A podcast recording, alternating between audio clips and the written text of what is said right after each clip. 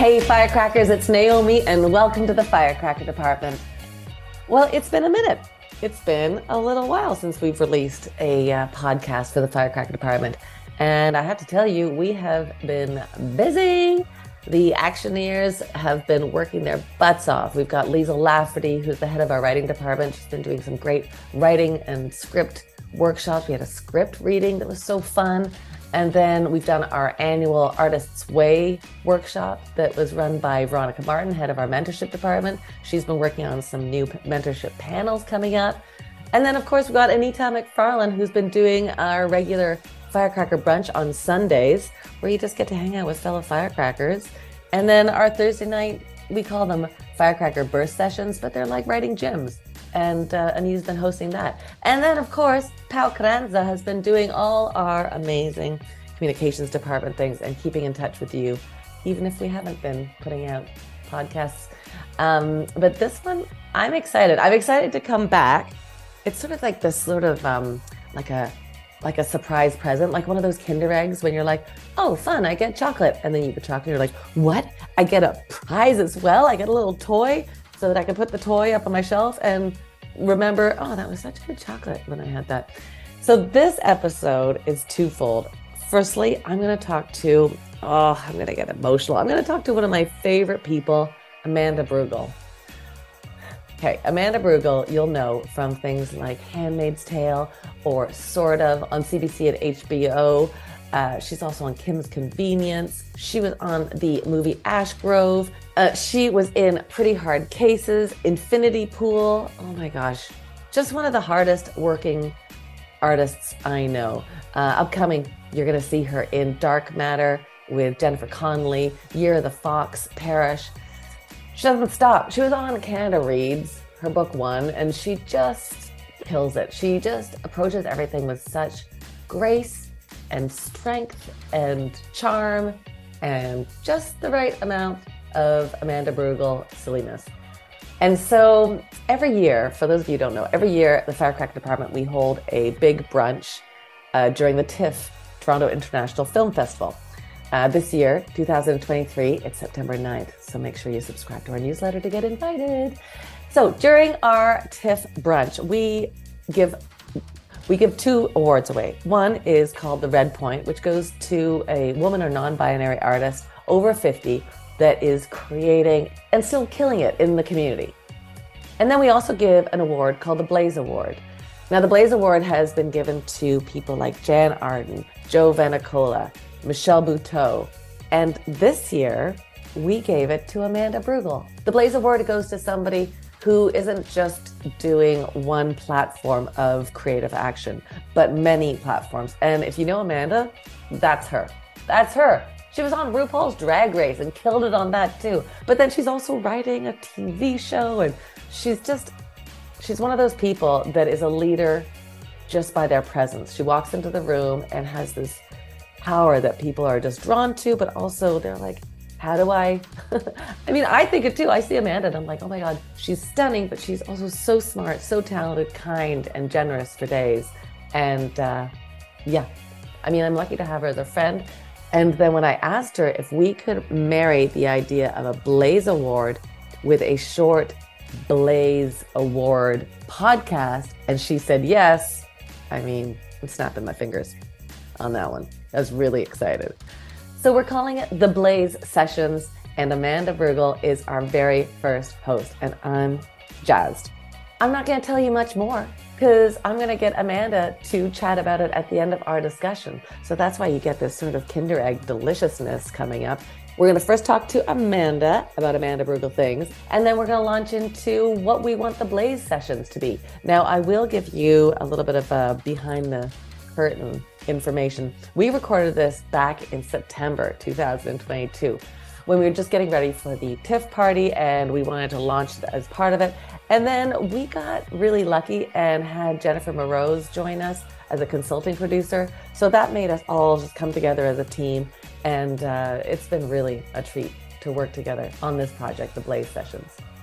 So that's it. I'm not going to tell you anymore. Here we go. This is the episode with Amanda Brugel, which will launch a beautiful eight part series of the Blaze Sessions. I'm so happy that we're doing this. Like we haven't seen each other and had like a good Sneakers Brugel hangout. And I was like, oh, we should probably hang out. And I was like, no, because then we would just like it would be like like balloons going magical Brugel balloons going into the sky, and I want to capture it. Oh, God, I can't wait. Um, uh, I'm excited because we're sort of just uh, really coming up with, not coming up with, but really discussing what we want to accomplish. Yeah. When we do talk to, when we, we, you and I could talk to one another forever. Forever. And I'm really excited to talk to some of the guests that we have lined up to just hear from other women and really shape what we want to get out of this. I know. Okay, so here's the skinny. We're gonna just do a Brugel chat, and then we're gonna, yeah, and then we're gonna talk about that secondary surprise. So stay tuned, listeners, for the secondary surprise. But this is the first time. So whenever I've done like the podcast chats with folks, we don't video record them, but we're oh. video recording this one. So you're like the very first one. Exciting. Yeah, I'm excited. Um, so I'm gonna just dive into some Brugel stuff because I just want to this is the thing I love about Firecracker Department chats is we're not like really chatting about like what's on your resume. We're talking about how did you get to that resume? And I feel like, you know, Amanda, you're such a, oh, I have so many words. I have like force, uh, powerhouse. I have like driven. I have so many of these words, but people don't know like how hard you work and no. how, where you came from. Do you uh, know? Yeah. Yeah. Uh, I mean, I think if I'm going to be honest, we'll dive right in. Please do. First People of all, don't know uh, how hard I work because I try to keep that very secret. And I don't know if that is a uh, particularly a female thing or a me thing. I think it's a bit of both. But I do this thing where I really sort of I'm reluctant to talk about the incredibly difficult moments which I've had yeah. the beginning of my career. I, I've been doing this for 25 years, and I only really found success or momentum in the last seven. And so, for the majority of my career, it has been heartache and crushing, crushing disappointment. What are we doing? And I never talk about it. I always am like, and two, optically on my Instagram, I curate it to be hopeful because I, I hopefully want to inspire other women and I like putting positivity out in the world. But there's also a part of me that doesn't want to uh, address the failures publicly because somehow it will make me seem weak or somehow it will make me seem I know I'm I'm better now after the death of my father and a divorce. you I, just pushed your hair back as if did, you had hair to push back. I did. I do it all the time now. I push more hair back now that I have this than I I like it. Um I struggle I, with this too. Yeah. Like, yeah, of course, because we're supposed to like have this perception of like power and strength. And, and I mean, this is something I'm changing my mindset too of like, why is it that my struggles aren't powerful? I know they're, they're more, right? They're more. They're yeah. relatable. Cause if I went, Hey, this is me all perfect. Yes. I didn't, I didn't curl the back of my hair, just so you know. No, no but if I didn't I, curl mine either. but if that's like the perception, everybody's going to go, well, that's not relatable because that's no. not me. But if we show our like nooks and crannies, mm-hmm. nooks and crannies, yeah. Mm-hmm. This is um, the other thing about this podcast. It's the first time we're not editing. Oh no, you gotta edit. Nobody, none. We're just gonna, gonna let it flow. More than nooks and crannies. I mean, if that comes out, it comes out. It does. It really so, does. So then, how did you shift? Like, how did you like? Was there something along the lines that you're like, I I gotta shift this, or um, what is your mindset now? Uh, my well, my mindset now is just tell the truth. I, the, the, the, one line my kids know and have known since they were born is uh, tell the truth and you don't get in trouble. And so I and That's I good. make them say it all the time. And I started first and foremost telling the truth to myself. I think I I mentioned it earlier. I lost my uh, father and my um I got a divorce the same weekend that I buried my father, uh, at, the weekend that I buried my father is the weekend I also separated from my ex husband.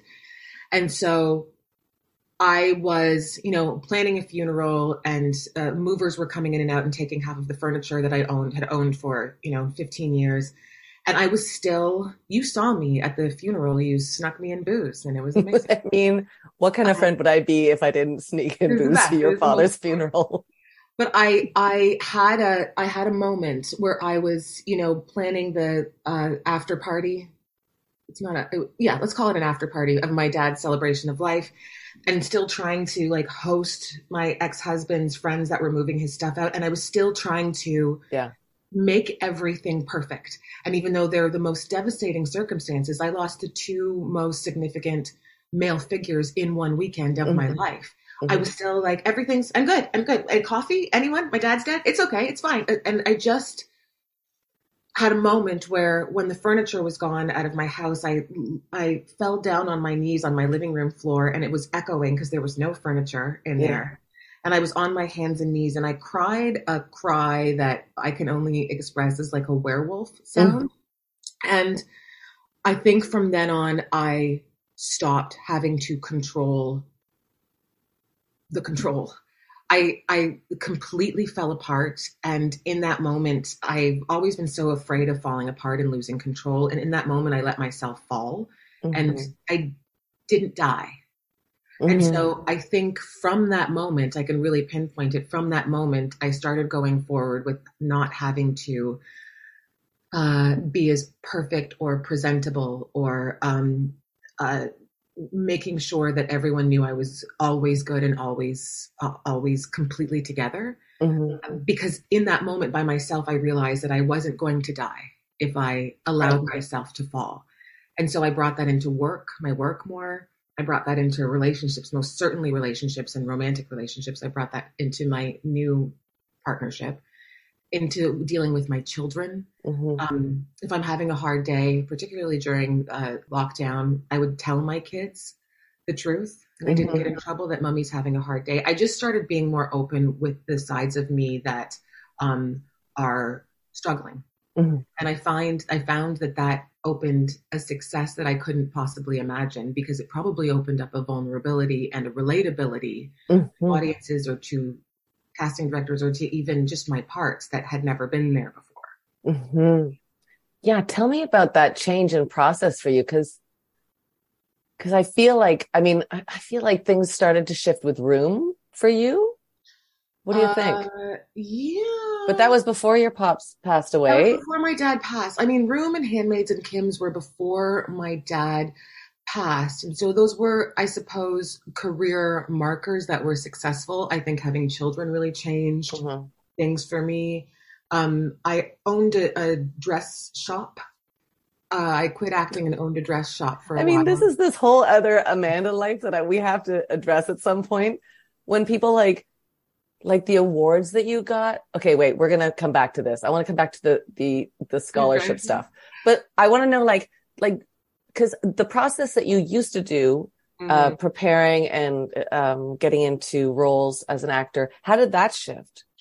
That's what I'm saying. I owned a dress shop. Okay. and, uh, and I quit acting because I couldn't do it anymore. I tested so many times in LA and I kept getting, uh, I kept failing. I got a show. Uh, Bernie Mac was the lead and then he passed away. God rest his soul. That's not, it's not a tragedy for me. It was just, I, I just, I was just so tired of testing and screen testing and not booking anything. So I quit acting, opened up a dress shop where I dressed Canadian celebrities and Canadian designers. That was hell.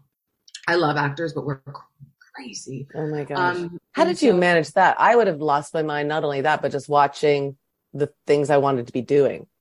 I mean, that it was I was so detached from acting Right. as a whole. It did a number on me that I was okay with it. It was more just dealing with the personalities and the fragility of artists that I love, but I, I'm not a psychologist. It was difficult to navigate and accessorize at the same time. Um, but then, One or the uh, other would have been fine. just something just Yeah. one but then i i had my first child and my idea of who i wanted to be as an actor shifted A- and i got a new agent barb godfrey shout out and i remember saying to her that i wanted to i had only done comedy and i wanted to sort of do the pretty roles and the fun roles and she sat me down one day and said you're god bless you you're not the halle berry you're the viola davis and i had never thought of myself as a dramatic actor i'd only done comedy hmm never considered myself as someone who was a powerful dramatic performer. Hmm. And it took one person to change the narrative in my head and say, no, I see you different, therefore start to see yourself different. Mm. And so to answer your question, before I would try to um, find the cleanest, um, sort of the most palatable version of characters when I auditioned. Um, and then when Barb suggested that to me, I started really studying Viola's work and listening to her interviews, and I really shifted the way I attacked characters. I finally started making choices for myself, interesting choices, probably choices that weren't right Mhm. for the parts.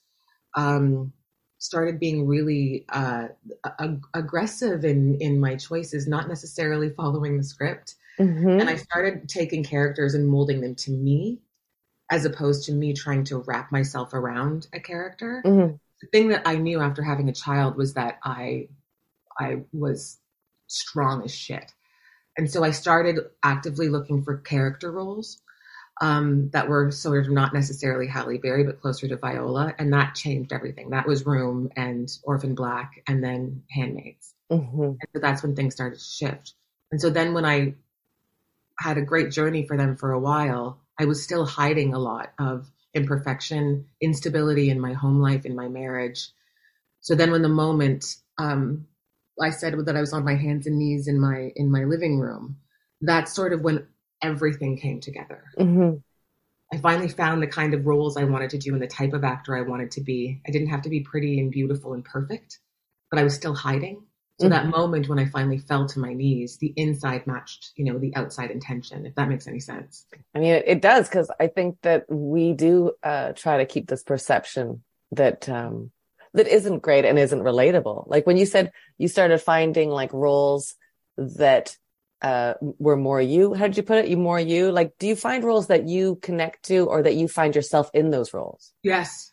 My agent Barb says that there's Yesterday, this is gonna be a podcast about Barb. She's one of my best friends, so I'll talk that's all about her. right. She's fantastic. But she said that um, uh, I'm the kind of actor, and I do recognize this, that there I, there are very few roles that are suitable for me because I do I don't respond to much.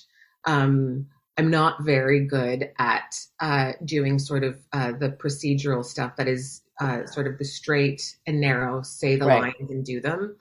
I usually have to have the freedom to bend the character that I see on the page to me. Mhm. Um, because I, I find that that I can't, I, we're supposed to act and we're supposed to be like other people, but there is something in acting that draws us to a character that we, we can play well. Yeah, And if I can't, but isn't that isn't that because it's us?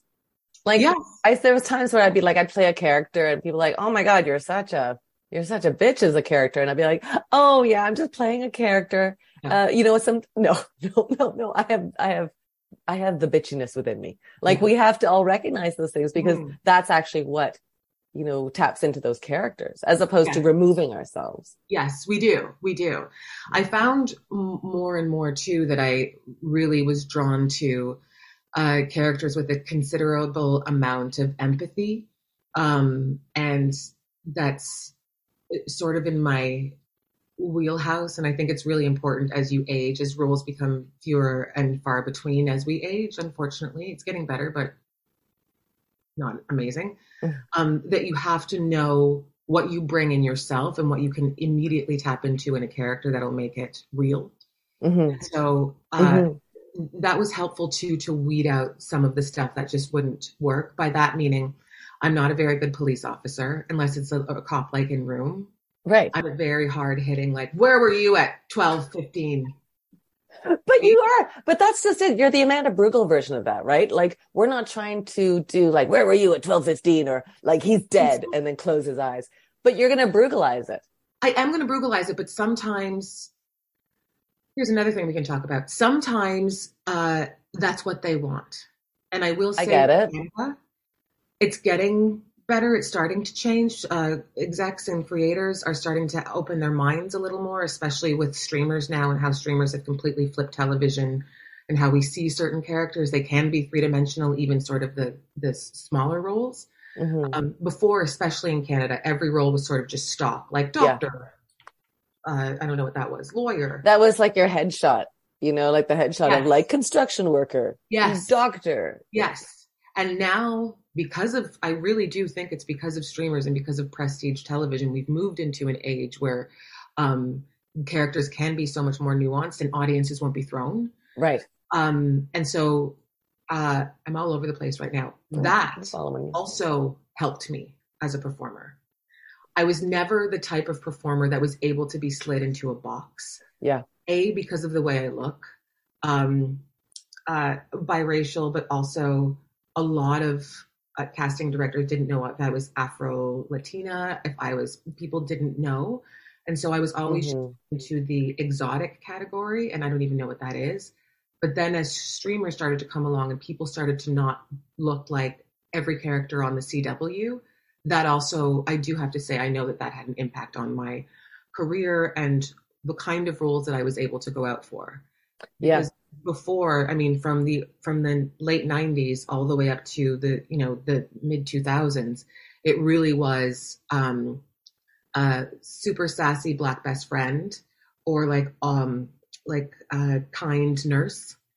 And so now, because times have shifted, Mhm. I, I, it opened up a, a, a huge area arena for me um, to then be able to be the type of actor I wanted to be, and that wasn't just the stock uh, black Yeah. sassy characters. But what do you think you pushed those boundaries as well? Like it's one thing. Yeah, you did. Yeah, I did, of but I mean, I could have. I did. I, I really did. I mean, I Yeah. really started from the beginning. You know, not being open to uh, roles where, especially portraying a black woman who is um, um, uneducated or uh, a victim. Not that that's not the case. All women of all sorts are can you know come from different uh, levels of education. I just didn't want to perpetuate that story. I wasn't interested Yeah. in it. I knew I was going to have kids, and I just didn't want to do it. So I would often audition if there was like sassy. I know I remember there was like Black Hoe or Black Stripper number three or something. Yeah. And I went in and I wore like full jeans and I had an accent and like an actual Scottish accent and they didn't like it. So I always did try to push it then. But as much as I pushed it, there still wasn't room for me. Like Right. I, I started pushing it strategically from the beginning of my career, not wanting to play those roles, but there still there still wasn't shows for me that would allow me to do that. I really Yeah. with with streaming shows, um, streamers that to go outside of cable that people had the freedom to start letting people like me as a performer and physically who look like me started allowing us in more. Yeah. I mean, this wasn't always your your goal either. Like this what you're living like right now. There was a time when like I do want to go back because I think I think it's so interesting the um where you started with school. Can we talk a little bit about like the scholarships you got and how you embraced it so entirely? Oh wait, you didn't? No, I did. That was a lie. I've been lying for 25 years. Um, yeah, I mean, I didn't want to be an actor. I wanted to be a writer. And all in high school, I wanted to be a writer. I went to a very serious dramatic high school. We competed in the Sears Drama Festival, and it was a, it was like the Olympics for us. Yeah. Yeah, You know us too. schools- Was it? Oh my gosh, yeah. People were like warming up for like 2 hours before it. I was like, what's going on? Oh yeah. Yeah. You know, in schools when they have the um the banners when they win a Yeah, yeah. championship for sports, for like basketball, volleyball, we had them for drama. Wow. And we had them lined up and there was one year in 91 where the school didn't win the like the overall thing and there was a hole left and they just No. a long black one. Like it was serious. Oh And my gosh. was Perth and they would if we were we weren't listening for notes when we had to take notes at the end of rehearsal, they would scream Perth and we would have to stand up at full attention. So to this day, on I get notes, I stand up and I after the note I say thank you. And I do it to this day. I mean, that's probably served you because a lot of actors get notes and go, yeah, but what I was trying to do was. No, no, No. no. So uh, I loved drama and I loved acting. Um, but I I wrote and I was a writer and it was Margaret Atwood reading The Handmaid's Tale when I was 15 that just like woke Incredible. in me that I will never forget. And I would go home and doodle and write poetry and write and write and write and write. And so I uh, auditioned for the acting program. I wanted to get in, but ultimately wanted to be a writer. And so then for the the the writing um, sort of stream the next year, I wrote uh, like an uh, application thesis on Margaret on, on The Handmaid's Tale on my character Rita. in The Handmaid's Tale, and that was in. That's like uh, the universe was like, "We got you." In yeah. like twenty years, yeah, we're gonna give you the bestest gift ever. Yeah, yeah. It it has, and I mean, I'm gonna get all like airy fairy. That's happened so many times in my career, and I so heavily believe in manifestation and the law of attraction. You know, I know you do. And I think that I really will challenge people to go back and look at their lives and see how many times it's happened for them. And I think they'll be surprised. I mean, I think I'm looking for it, so therefore, it's I'm able to point. I agree, though. These are muscles, though, right? Like uh, I'm having so many discussions about muscles that we uh, we don't exercise, and so then we expect to have them there. Like if you exercise the muscle of like signs, you'll yeah. start to see things. If you exercise the muscle of, of risk, which is something that I know you do a ton of, yes. you start being able to risk without like fear. But yes. if you're not risking like on a regular basis, you get all flabby. Who's kidding who? Your risk muscles. Yeah. Okay. Yeah. risk muscles. They do. Yes, you're right. You're very right. I really yeah. like that analogy. Actually, I'm going to start thinking about my you know, my wrist muscles is all flat. I think you do all the time, Amanda. I think that's one of the things I love about you is I watch what you're doing. I'm jumping away from school, but I, um, I'll go back. But I think when I watch your career, when I watch you pursue your art, your craft, it's with this like fucking bold, courageous risk. Thank you. That's really nice. Do you feel that? You're looking at your face going, no, I, I, yeah, yeah, yeah. Yes, I do. thank you. I, I thank you. I do. I do, but I I mean I feel like we there are so many more things I want to do and so that's also a flaw of mine that I think yeah, it's been risky, but wait until I and then when I'm at that point when I take the final risk and it pays off, I'll be over it and on to something new. When? When will it ever when will you feel like you've like like it's not i can't yeah. imagine that ever happening. Yeah. Because you're an artist. Like artist i don't think any artist creates things and goes and done. I'm done. I'm amazing. I think i, did, I did it all. Yeah. Um no. Never. Never. Which is i do think it's something that you and i have discussed this i do think it's something that i actively am starting to try to work on because i've there are so many wonderful things that have happened over the la- the course of the last eight, eight or so years for me in career and in personal life and just in my entire life that I um I'm so focused, laser focused on mm-hmm. what's next because mm-hmm. I have such a, a say significant uh, drive in me. It's from my father that I completely skim over, completely skim over events and completely skim over yeah. successes. It's I know. Sometimes you and I talk about that. I'm like, I hope you're seeing what you're doing. I know. I know. And, and we don't. And I, I do also think that that is someone, something that, uh, that is sort of a, a trait of anyone who identifies as female. It's this, uh, apologetic thing and not really openly celebrating your wins. Mm-hmm. And openly, I don't mean publicly. I mean like openly to yourself. Mm-hmm, yeah. A little secret thing of like, yeah, I did a good job. Whereas men, will accomplish something, or someone who identifies as male will accomplish something I find, and then um, for a good six months we'll hold on to that. And the so, garage is clean, yeah, yeah. And uh, we, I will, you know, uh, raise two children, and one is uh, just diagnosed with ADHD, and it's extraordinarily challenging, and is struggling with reading, and then dinners, and then auditions, and then balanced life, and you're flying, and you're, and then I at the end of all of it, usually I'm shitting on myself. Yeah. Because I'll find the one thing that I didn't do right, or I'll really nitpick at the one thing that wasn't as successful as all of the other things. Mm-hmm. And I, and I, that's, that's something that I'm really actively trying to work on is, uh, um, thanking myself for where I've been or how, how far I've come and trying to acknowledge even the littlest sort of, uh, successes, personal and professional. Mm-hmm. What do you do? Do you have like a daily routine now? Like, what's your thing so that you kind of implement that into your life? During the uh, lockdown, the pandemic, Aiden, my partner, was listening to a CBC podcast, um, and they were suggesting that to get through tough days, there are so many beautiful moments that happen in the day. but a good thing to do to recognize it and, and remember it is to um, say a word. If, if, something happens, you see a, a beautiful cloud and it affects you. Instead of just sort of watching by the moment, acknowledging it, and then going on with the rest of your day, you have to stop, say a word, and do an action. And it's somehow like. Show me. I need to see what you're talking about.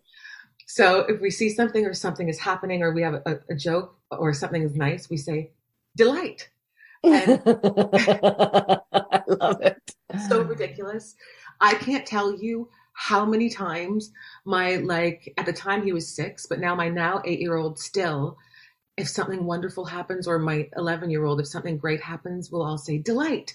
And so I do that. If something good happens, I do that. And then at the end of the night, I thank myself for being me. Isn't that nuts? I mean, I don't know. Like it's, I don't think it's nuts. At the end of the night, I will go through the day of, I don't do it every night, but I do it lots of nights. I will go through my day and think of the things that I did well, and then I will thank myself. I think that's healthier than at the end of the day going, well, I didn't do that and I didn't do that. Like, we've got enough folks around yeah. us telling like we've screwed up and judging us. Like, yes. why do we have to also yeah be on that I mean, page? We do have enough folks, and I've been very open about this. We do have enough folks that tell us this, but I've been very open about how I I struggled my whole life with depression. And so I find it's not really the folks telling me that I haven't done enough. The the most damaging voice telling me that I haven't done nearly enough is my own. Yeah. Yeah. And so at the end of the night, going through the list of yes, even though I just landed this amazing television role, it's not the lead. Um, even right. though uh, like I, I'm not getting paid as much as like I, I will find ways to sabotage mm.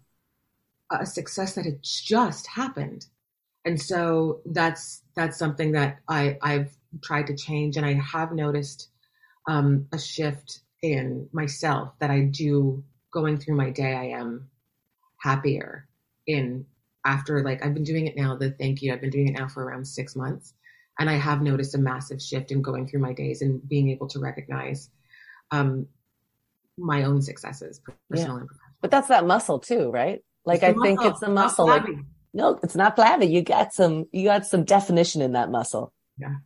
Uh, so then where, tell me where your writing is now. Cause I know, I mean, I actually know where your writing is, but I want to hear it because I think, uh, it was um I don't know what happened to it like from school to now because I know you're just starting to do more writing. Did you just sort of shelve it? Be like, I'm going to deal with you later.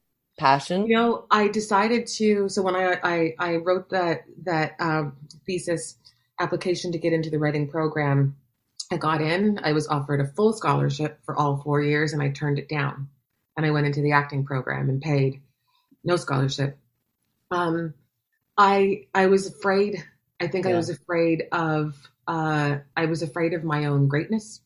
I was afraid of my own talent. I was afraid that uh, possibly I wasn't as good as I thought I had been, and what if I went and gave all I I had into this program and I ended up failing as a writer? I loved it so much, and mm. I wanted to be Margaret Atwood so much that I thought I can't do it. I'll be acting is fine and it seems easier, um, and right. so I just I shelved it for uh, 22 years. Wow. And I would write, and I would. Someone said to me, "You do write because you write like stuff on Facebook, and sometimes I get overly sort of, um, I don't know, cerebral about things." Um, but I would write sometimes articles and sometimes just little bits and pieces, and I, I was so afraid that I wasn't good because yeah. it was the one thing I knew that I loved and I knew that I was quite good at. Yeah. acting, I know that I'm a solid actor, but writing, I think I'm quite good. Yeah. We very rarely can say that about ourselves, is knowing that we're quite good.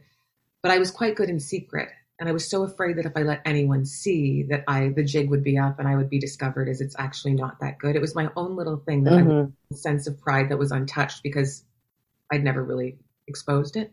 Right. Um, and so it was during uh, again lockdown. Everything came out of lockdown um, I started uh, writing articles for magazines on motherhood and what it was like and the struggles of motherhood, and that opened up sort of a lot.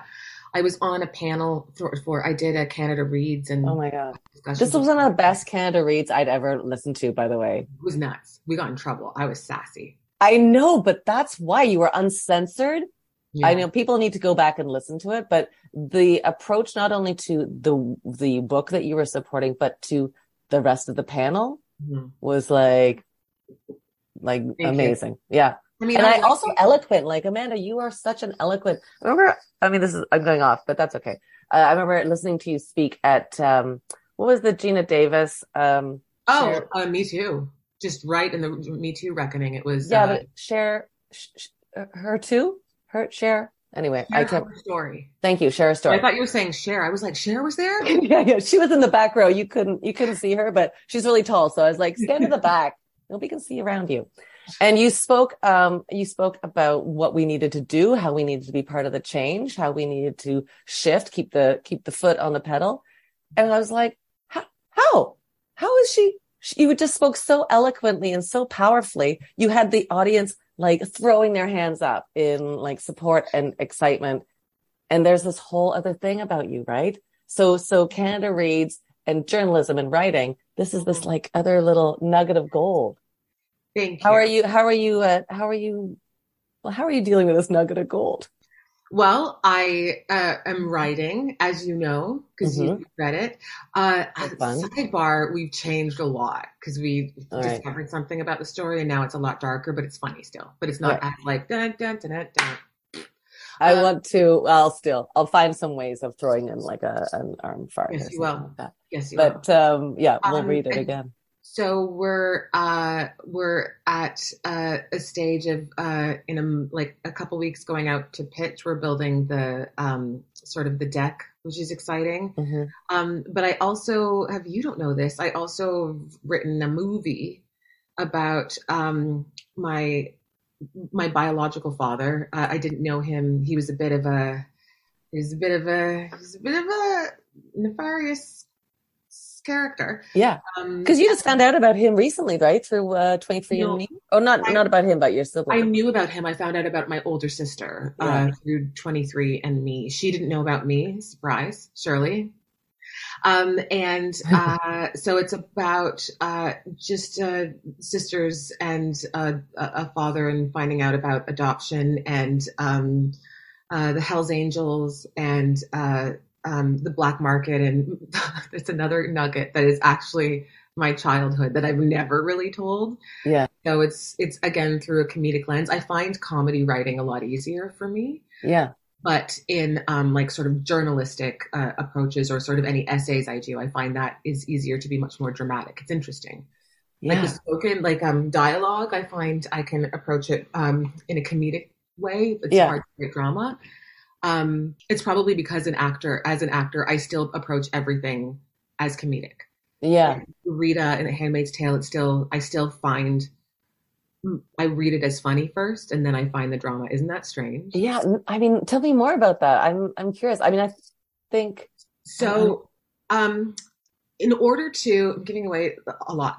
In order to um, find a way into, especially dramas that are particularly heavy, I don't find in moments, in real moments of like serious heartache and trauma, they're serious for a bit, but they're never serious for No. the entirety of a scene. In every situation that I've had where I've been, that's that situation where I was on my hands and knees and I was falling and I was in my living room and it was gone and everything was gone. I was crying, but then I noticed myself and I started laughing immediately. Mhm. Or you're in a fight with it's there, right? It's right there. Because they're just i mean it's the same part of your brain. They're so hand in hand and you can flip. And that to me makes it such a more interesting scene. It makes the character more interesting. Yeah, never one noted. Um, we're always wrestling with tragedy and comedy. And so my way into situations usually is from a comedic standpoint. So i'll read it in a funny way both lines like everyone's lines in a funny way as if it was a comedy. And then i'll hear where the humor is even if it's not there. And then i'll layer drama over it but i still so i say the line in a very serious way but i've still heard in my head Right. it's funny and so it's not as sort of heavy usually sometimes when i deliver certain lines certain lines have to be because you're moving a story forward but i will pick or choose in every scene i do i will pick or choose at least one line that has to be funny always Do you do the same with comedy? Do you approach like do you read it through as as dramatic first to see what else you can find? Yes, I read it through as serious as I can. Some of them Yeah. are ridiculous, but as serious as I can. And then there's usually one line, whether or not they allow you to do it or not. There's usually one line where I really try to go heavy, Yeah. drama, and and as serious as possible. I love that so much. I mean, I think you're absolutely right that if people can allow themselves, I don't know what it is, but if like in the most desperate of times, allow themselves to sort of look up and see the comedy. You might not be able to see it right then. No, Um, but uh like my father passed away and left like amazing nuggets of jokes that he didn't mean to. Like, I mean, here's okay, really briefly, but I don't even know how this will sit, but I'm going to tell you the story anyway. So he passed away. We were at the cottage together, and um, I was waiting for the the funeral service to come and get him. And they traipsed in. They didn't have the right boots because we were in the snow, so they had to borrow my father's boots. So it was already like super awkward.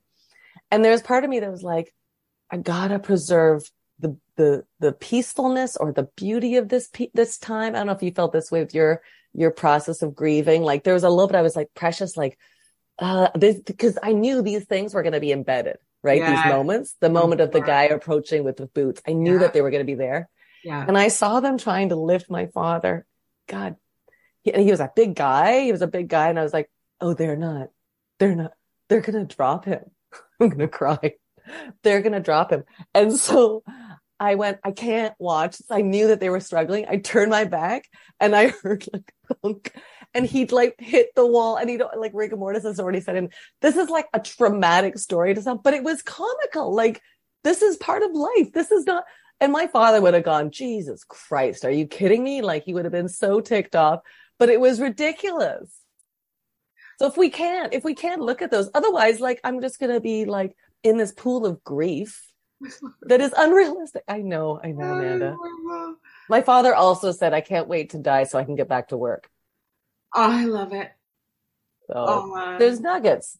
I there's love that nuggets. process with your script um, yes, work. I think that's Yeah. amazing. it's it's and I've I've always done that. And I, if I'm being completely honest, I started doing it not because I I have a brilliant process, but because because I was so much more comfortable in comedy, and so drama. I mean, that's where you and I fell in love. yes, Because I remember like Oh, hanging out with you. yes. So no, even before that, because it was Seed, right? Matt and you were doing Seed, yeah, and we'd see each other at parties, and I'm like, I just want to hang around the jokes of Amanda Brugel. It was just this like playfulness, which I mm-hmm. don't think like you know because because of Handmaid's Tale, because of Room, I I I don't know. What do how how do you think people perceive you as an artist? Um, uh, as an artist or a person. Yeah, People perceive me Both. as an artist in in in such a beautiful way. At least the ones who will tell tell it to me to my face. I don't know what they say behind my back, but um, that as an artist, uh, that a risk taker and sort of slightly a, a chameleon, and Mhm. that's something that is the biggest compliment that I could ever get. I think because uh, I will say this for any actors that are listening, that very early on, um, Barb and my team, we have uh, strategically um, uh, chosen to uh, flip back and forth between genres, between everything. yeah, I see that. And so uh, I'll do a comedy and then a drama and then a comedy and then drama. And, and then I started trying to weave in action and thrillers and uh, horrors. RuPaul's Um, Drag Race. Just throw that in Drag there. Race. Um, just because I don't ever want to be um, pushed into one category or just seen as the handmaid's girl. It's been the most Uh-huh. successful thing, so people do sort of po- point at that. But um, I, I don't ever want to be trapped in just you do one thing. Yeah. Um, and so uh, that was the that was the first question. I didn't answer anything. How do people see me? Well, I mean, not as I said that question, I'm like, actually, I don't care. Like, who, who I will say though, I do want to answer it though because I do I do find, um, and I think it's because a lot of Instagram and because I post a lot of fashion and like like fashion photos, the overwhelming response when people first meet me and they get to know me is they don't.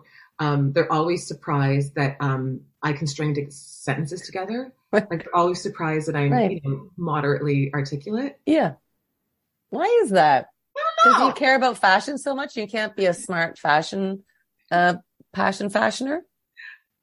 Okay. Talking about stringing sentences together. You're welcome. Heyo! Heyo. Uh, yeah, I don't understand that, but I do like, I, I, I think the balance that you're achieving right now is quite enviable. that you're able to, yeah, because look, like the, cause I know you love fashion more than anybody I know.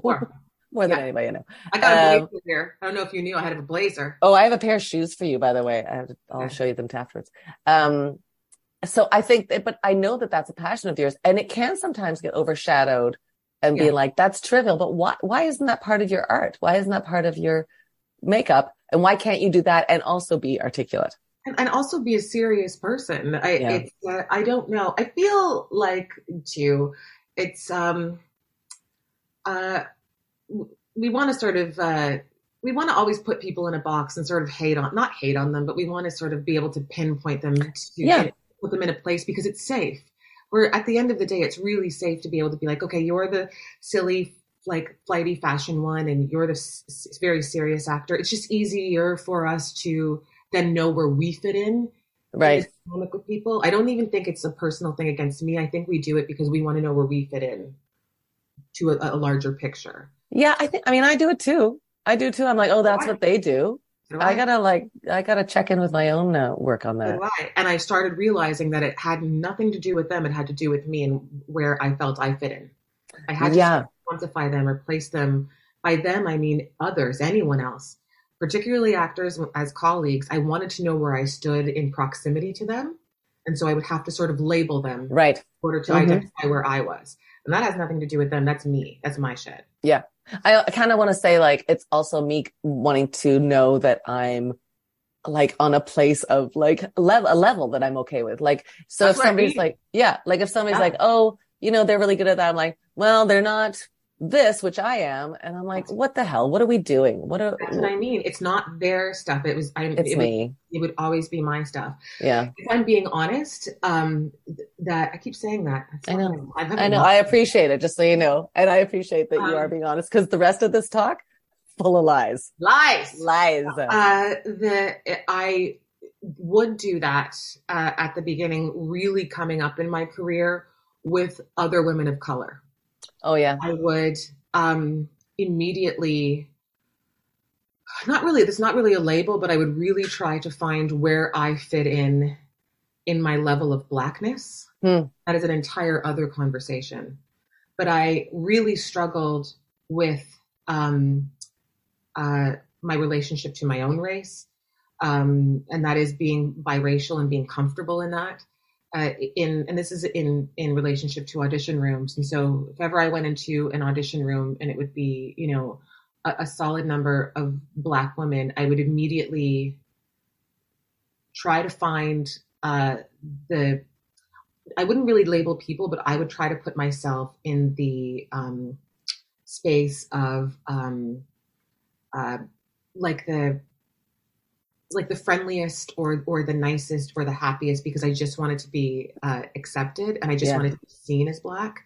I find I would change the way I spoke. I would code switch. Mm and code switching is usually when you know uh, people of any other any sort of race are try to make themselves a little closer to what the norm is at the time or what the norm is in the situation so that would be just being a little more white i mm suppose mm-hmm. but instead i would code switch to sound a little more black i guess and that's mm-hmm. a conversation that i've had with a lot of people who are biracial and so i I realized in doing that at a really early age that we we we do that, and I'm talking about how we label people or we we like we try to suss out situations to make ourselves feel safe. And so I, I think we'll always do that, especially as actors, but we have to sort of question why. Mm-hmm. Yeah, I mean it's it's it's it goes back to like high school of wanting to be popular wanting to fit in like i want to fit in in every group so yeah. i'm going to adapt to like what it means to be part of that group. Uh, it's just my desperate need to fit in. Yeah. Yeah. Yeah.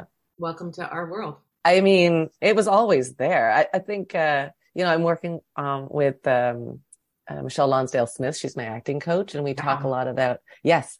And we talk a lot about like, you know, like hard notes and being special. And something that I, I've been thinking a lot about is that a, like we're all, we're, nobody's special. Nobody's specialer than anybody else. We're all oh working towards, right? But in mm-hmm. that same way, nobody's any worse than anybody. Like, so those evil notes that we give ourselves at the end of the day, You think that I'm the only one that's messing up? Like everybody, we're all messing up and we're all succeeding. We're all in the same beautiful absolutely. boat. Yes, Yeah. absolutely. I think about that particularly at this this time because we're recording this during TIFF. Oh Um, my gosh. You know, Can you I- believe we're doing this during TIFF? What are No. we nuts? Yeah, no, we're nuts. no, No. but we. Uh, uh, I love you so much. Uh, you know the, the the feeling when you go to a party and you have a couple cocktails, or maybe not, but you go to a party and you're talking, Mhm. you're having a great time, and then you say something profoundly ludicrous or idiotic, all the time. and me too. And then you go home that night and you think about it. And in the morning, you're like, oh my God. And then you don't know what to do. And you're going to email the person. And what have I done?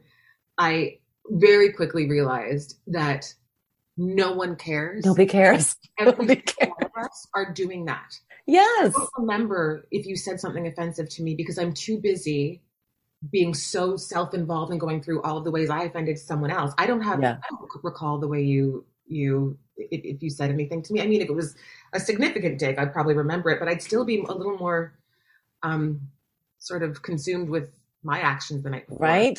All I'm saying is that we're we're too into ourselves to care. Really. Yeah.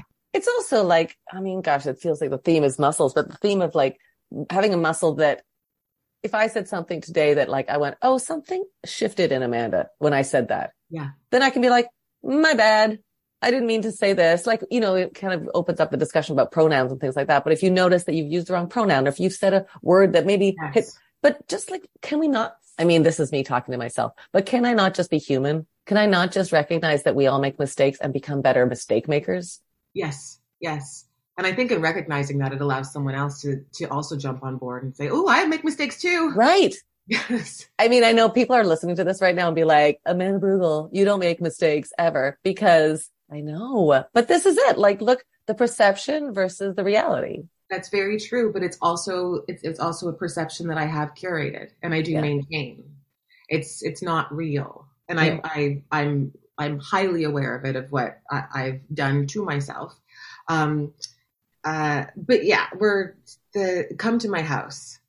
Uh, No, your house is gorge. You're, I remember say, coming over at Christmas time and you decorated, you do the banister every season. And I'm like, what the hell?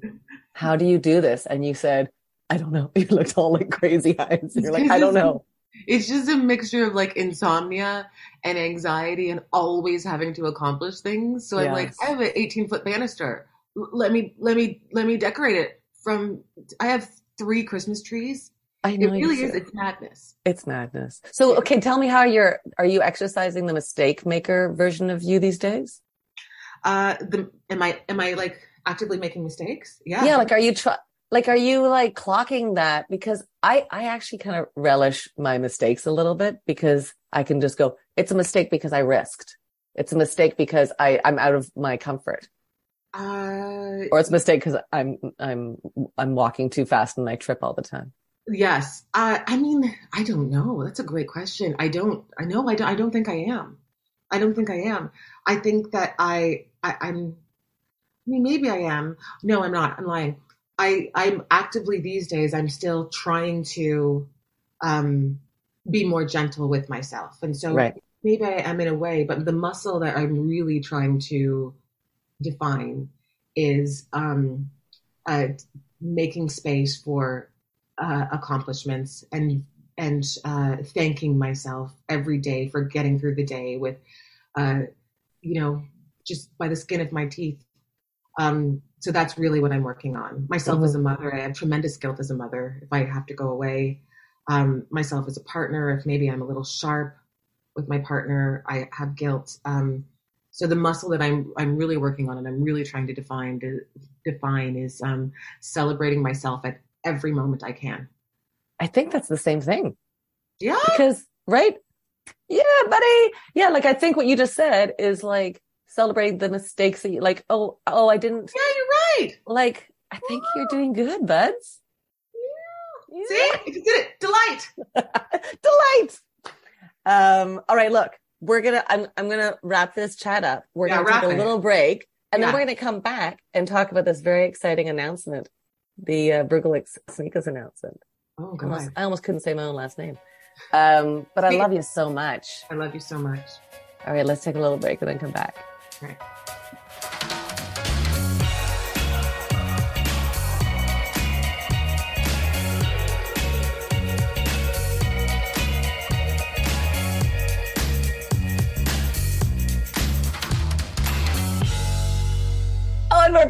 Okay, we I know also that this is TIFF time, so I can see your feet barely moving because you're probably spinning plates with your feet as Yeah. we're talking, writing emails, uh, tweeting, Instagramming, um, TikToking. Listen, uh, I'm so excited. So this year, 2022, every year, uh, Firecracker Department uh, does a Blaze Award, and uh, it goes to somebody that is not only excelling and kicking it in their career, but in the community as a leader, and uh, just, just, just you. It's just who you are. And so we've given it to Jann Arden and Michelle Buteau and Jo Vannicola. And this year it's going to the one and only Amanda Brugel. So as we shift things with Firecracker Department, I was like, how can we make this different? And one of the things I love about Firecracker Department is like, you know, when you came, remember when we had our first in-person uh, TIFF event and you came and people were Yeah. like, and then other people that were just starting their careers were also at that party and they're like, I'm at a party with Amanda Brugel and like Dani Kind and Jann Arden. Uh, yeah. And I was like, that's how it should be. We're supposed to be collaborators. We're supposed to Yes. like tomorrow I'm going to work with somebody that's, you know, doing a new short film. Next week I'm going to do something that I'm the newbie on the set. So, Yes. So that's why we came up with this idea. So we are going to do a series, a short series of what we are calling blazing discussions with Amanda Brugel, Naomi Snieckus, and it is going to be curated discussions by you. Yes. I'm excited. I'm excited so excited about this. I I mean, I like doing the one-on-ones, but I'm so jazzed to have like you as like a, I don't know, a colleague next to me for this. Thank- So I'm so excited too. I, I really do think, you know, um, uh, it's not going to be like this, but do you know uh, SNL, the um, the two, I forget who the two people Oh are God. on it, the Sweatawetta. Sweater. Oh my God. Are you talking about the, um, the radio women that do all the, like the innuendos and Yes. like, Yes. What are you doing? What are you wearing? Sweater. What? It's not going to be like that between you and I, but I do. There is a bit of a ping pongy fun vibe that we have together that I Yeah. can't wait to put our you know esteemed guests uh, through that. Yeah. Um, I'm excited because the the the people on this list um, are just people that I've always admired and really want to sit down and have a real conversation with yeah. a real discussion with. And I find here in Canada, uh, a lot of uh, artists, we don't really have a platform to uh, have lengthy discussions. We sort Yeah. on Cityline, nothing wrong with that, or we go on breakfast television in the But morning. it's sound bites, right? Which is fine. Yes. But look at what we just talked about. I know. It's such, like, uh, you wouldn't get that on City TV. No, you wouldn't. And I do want to know more about the artists we have in this country. Uh-huh. I do want to know what makes them tick. Selfishly, I would like to know because anytime I do meet, um, you know, inspiring people, I'm always left with something that I take forward with me. And so hopefully Mhm. do that. Yeah. Not, Well, let's talk. I don't. I want to talk like about the prep for this because I would love to talk to you about things we this has to be and things we don't want this to be. Like I don't want this to be, I don't know, like like a rundown of people's resume. Oh, you did this, you did this, you did this. no, I don't no, want it to be no. that. No, I mean we can we can sort of let people know where they are. I don't I don't want any sort of what's coming up next.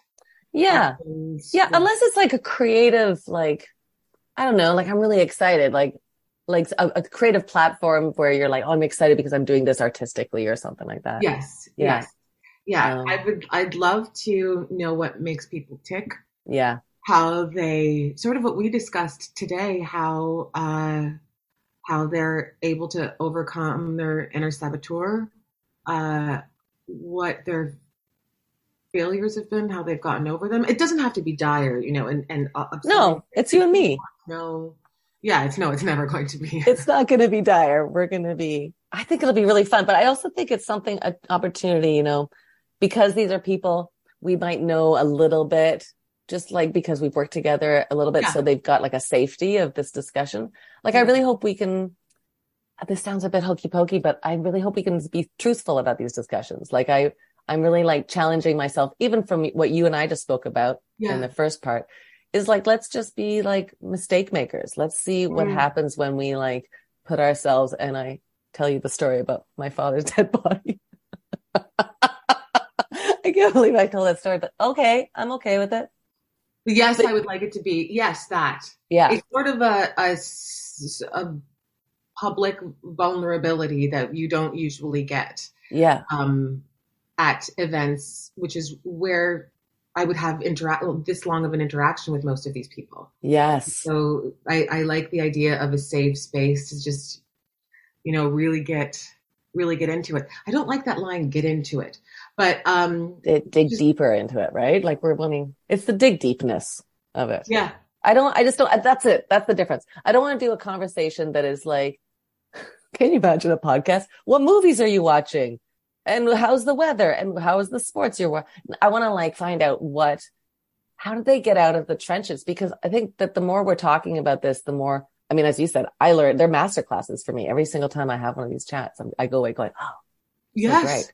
Mhm. Yes. And I, I, I do think, I mean, knowing the people that, that are going to be uh, uh, appearing on the show, um, I, I do, I mean, maybe not, maybe they'll clam up, but I do think they will, um, they'll, they'll be into Yeah. transparency and honesty. I do, I do think so.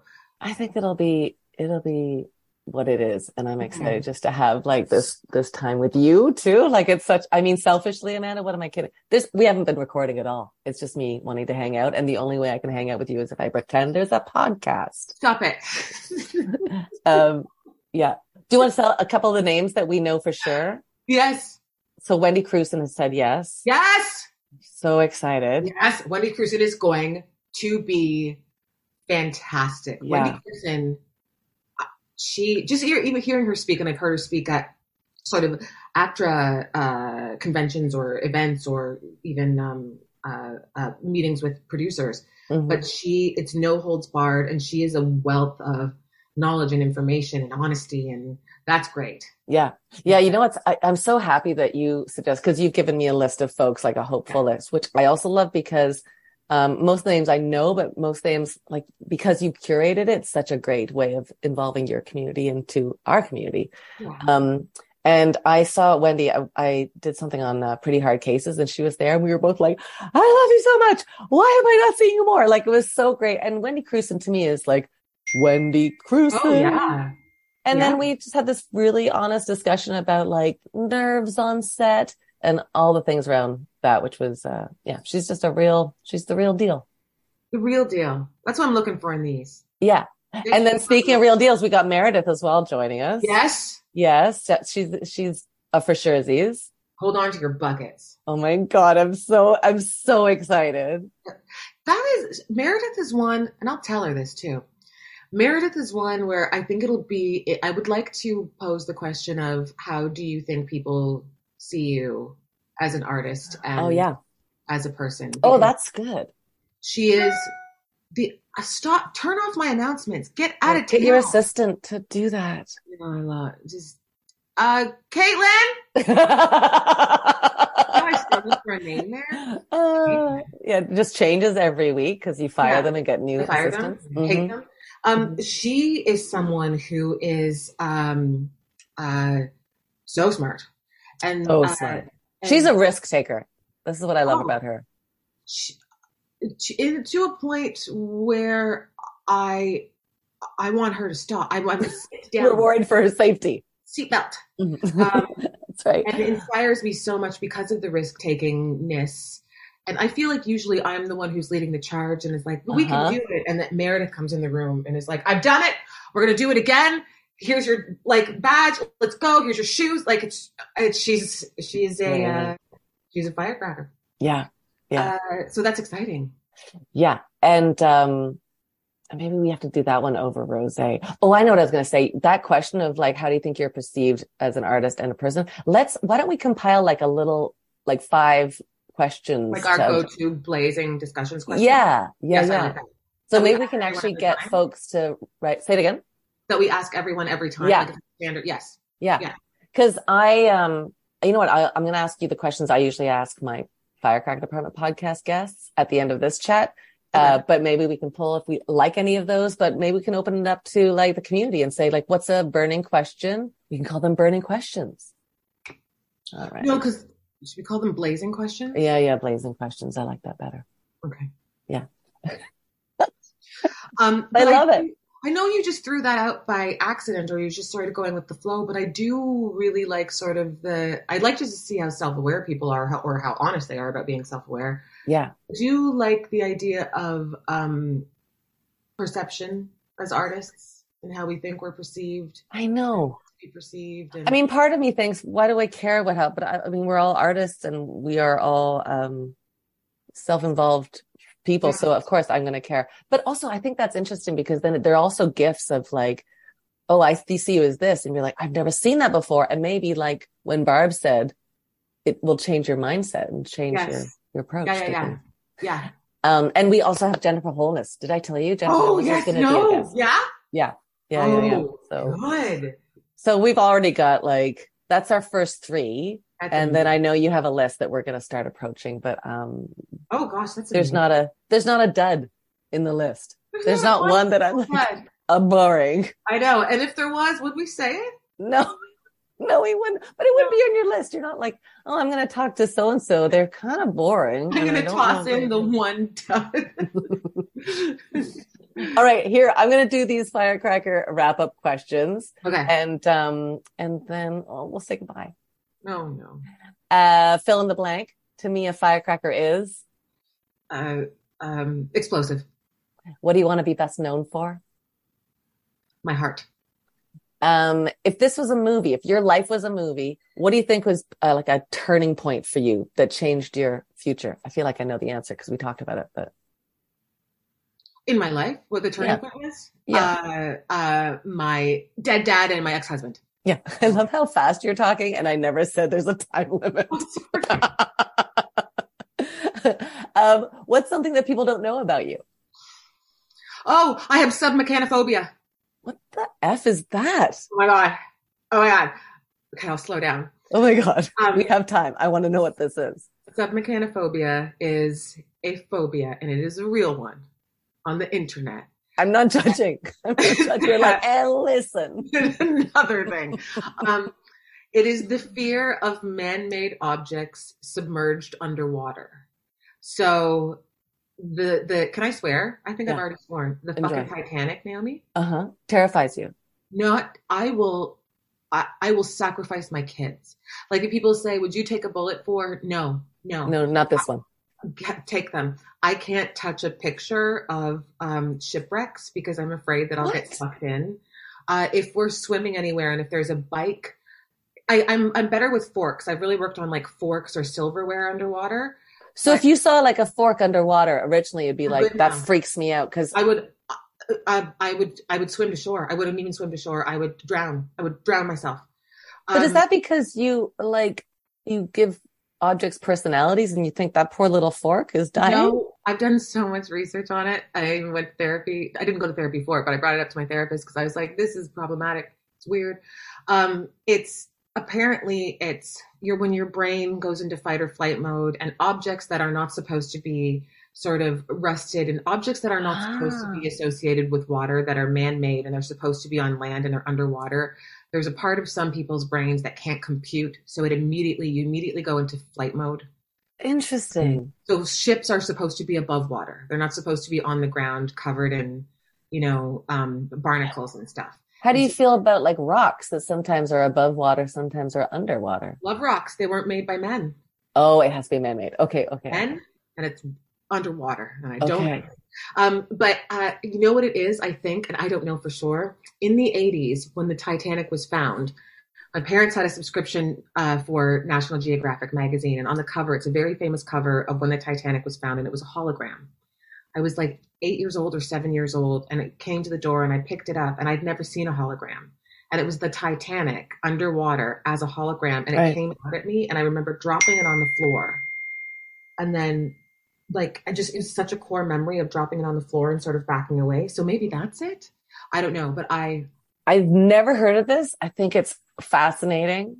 Um, one year we had a party at the cottage, and at the end of the party, a bunch of our lawn chairs were missing. And I was convinced that people at the party had stolen them. I was like, well, I guess people are coming to our party and Like sleeping. the party favor?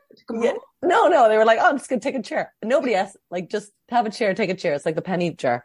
And uh, a year later, Matt and I were standing on the dock, and I looked down, and there were all our lawn chairs were submerged. There were four underwater, and they had somehow just gotten blown. But I, I owed a big apology to all Oh. my guests for the blaming of it. Who went in and got them? We did. We scooped them, we hooked them, and then pull them up. It was like, but it was so victorious. No. So you don't want to be part of that. You don't want to see them emerge. I don't want to hear this conversation. Okay, let's move on. Let's move Yeah. on. um, what what's been your? This is a great question. I well, look at me. This is a great question that I ask. But what's uh, been your favorite mistake, and what did you learn from it? Oh, dearie me. My uh my favorite mistake was staying in a, a marriage much longer than I wanted to or knew that I should. hmm I knew that was healthy for myself and for my children and for my ex. hmm Uh it's been the my favorite mistake in uh knowing when to leave situations even though painful and it might hurt other people knowing what's best for me. hmm Yeah, lovely. Um, what's something you haven't done but you know you have to do? Go see a shipwreck. Nope. Nope, Do nope. Don't even talk about it. Um, I uh, I I haven't um, I haven't written my own project and starred in it, and I have Yeah. to do it, and I will. Yeah, it's like around the corner. Yeah. It's around the corner. What makes you feel powerful? Um, motherhood, my children, uh, tucking my children at night and knowing that they're peaceful and sleeping. It makes me feel like I I could lift a car. Yes, I understand that. I don't have kids, but I understand like that peacefulness of going like, yes, things are right in the world right now. Or I'm good at this. It's the one Uh-huh. besides writing. It's a at the. Uh, that's a that's a good question. I want to ask this one for guests. What what, Yeah. what is one thing that you know like um, ultimately that you are profoundly good at, and I. I am a very good mother. I love that. We had that discussion, except we we um, phrased it like, "What's your superpower?" Mhm. Um, like my superpower was finding um old food in the fridge and making a nice meal out of it. What? it's just a skill. It's a gift. It's a gift, Amanda. Um, yeah, I love that for our blazing discussion or blazing questions. Um, what uh, what's the best advice you ever received, and what's the worst advice you ever received? Uh, best advice I ever received was um, it's so cheesy, but never take no for an answer. Mhm. Um, uh, yeah, just never t- take no, or two parter, or just uh, ask for like just ask. yeah, As someone gave that to me, and I started asking for things, and then mo- for the most part, people say yes, and this just always would shock me. Um, the worst advice uh, was from Bing Rames in uh, 2000 and I'm going to say seven. They told me that I was approaching 35, and that was the end of days for actresses. I only Yep. had couple years left, so uh, good luck to me. I was going to have to, I was going to have to pack it up. Yeah, I had somebody say, I- find out, find something else to do when you turn forty for until you hit your grandmother uh, years. Yes. Yeah, Oh, I didn't get that. I just he just got 35. You're out. That's it, Dunsville. Yeah. Suck it. Yeah. Um, we've we usually do like shout outs to the firecrackers, but we did that with Meredith and Jennifer and Wendy. So, final question is advice you would have given to a younger Amanda Brugel. Um, uh, the advice I give, I'm trying to give myself and working on my muscle now, and that is, I'm looking at the camera. That is, uh, thank yourself every day because you're phenomenal and you're crushing it. You are crushing it. I have so much more. I mean, I hope that we can find in our discussions with other folks like pockets where I can like find out more and share more stories of like you as a kid and what your life is like with Aiden and all those things. I'm, I think, uh, you know, you know, I think you're an extraordinary crusher of things, all things. Thank you. I feel the same way. You know that. Oh my God. I love you so much. I love you so much too.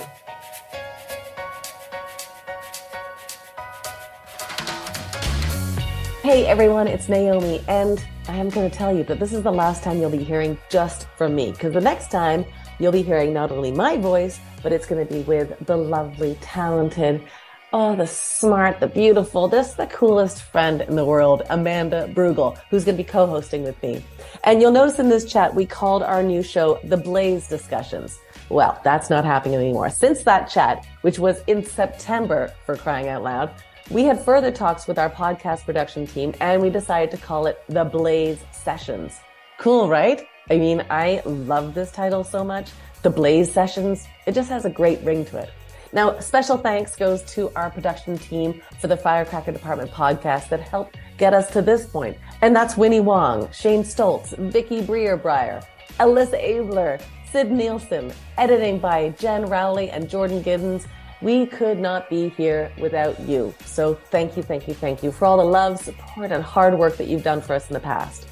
And big thanks also to our new team, led by consulting producer Jen Morose for the editing wizardry of Jennifer Rowley. Now you're going to want to subscribe, like, share, review this podcast, and then check back repeatedly because we are going to be dropping our eight part series, The Blaze Sessions, in April. And you're going to want to be one of the first to know, you know? Okay, so till then, go to firecrackerdepartment.com for all things firecrackery on our socials at Firecracker DEPT to get involved. Hashtag the Blaze Sessions for all the Blaze Sessions information. And know that there's always a chair for you at the Firecracker table. If you want to get involved in any which way, reach out to us through the website. We'd love, love, love to hear from you. All right. Next time I see you, it'll be through the Blaze Sessions with Amanda Brugel. And I cannot wait. See you then, everybody.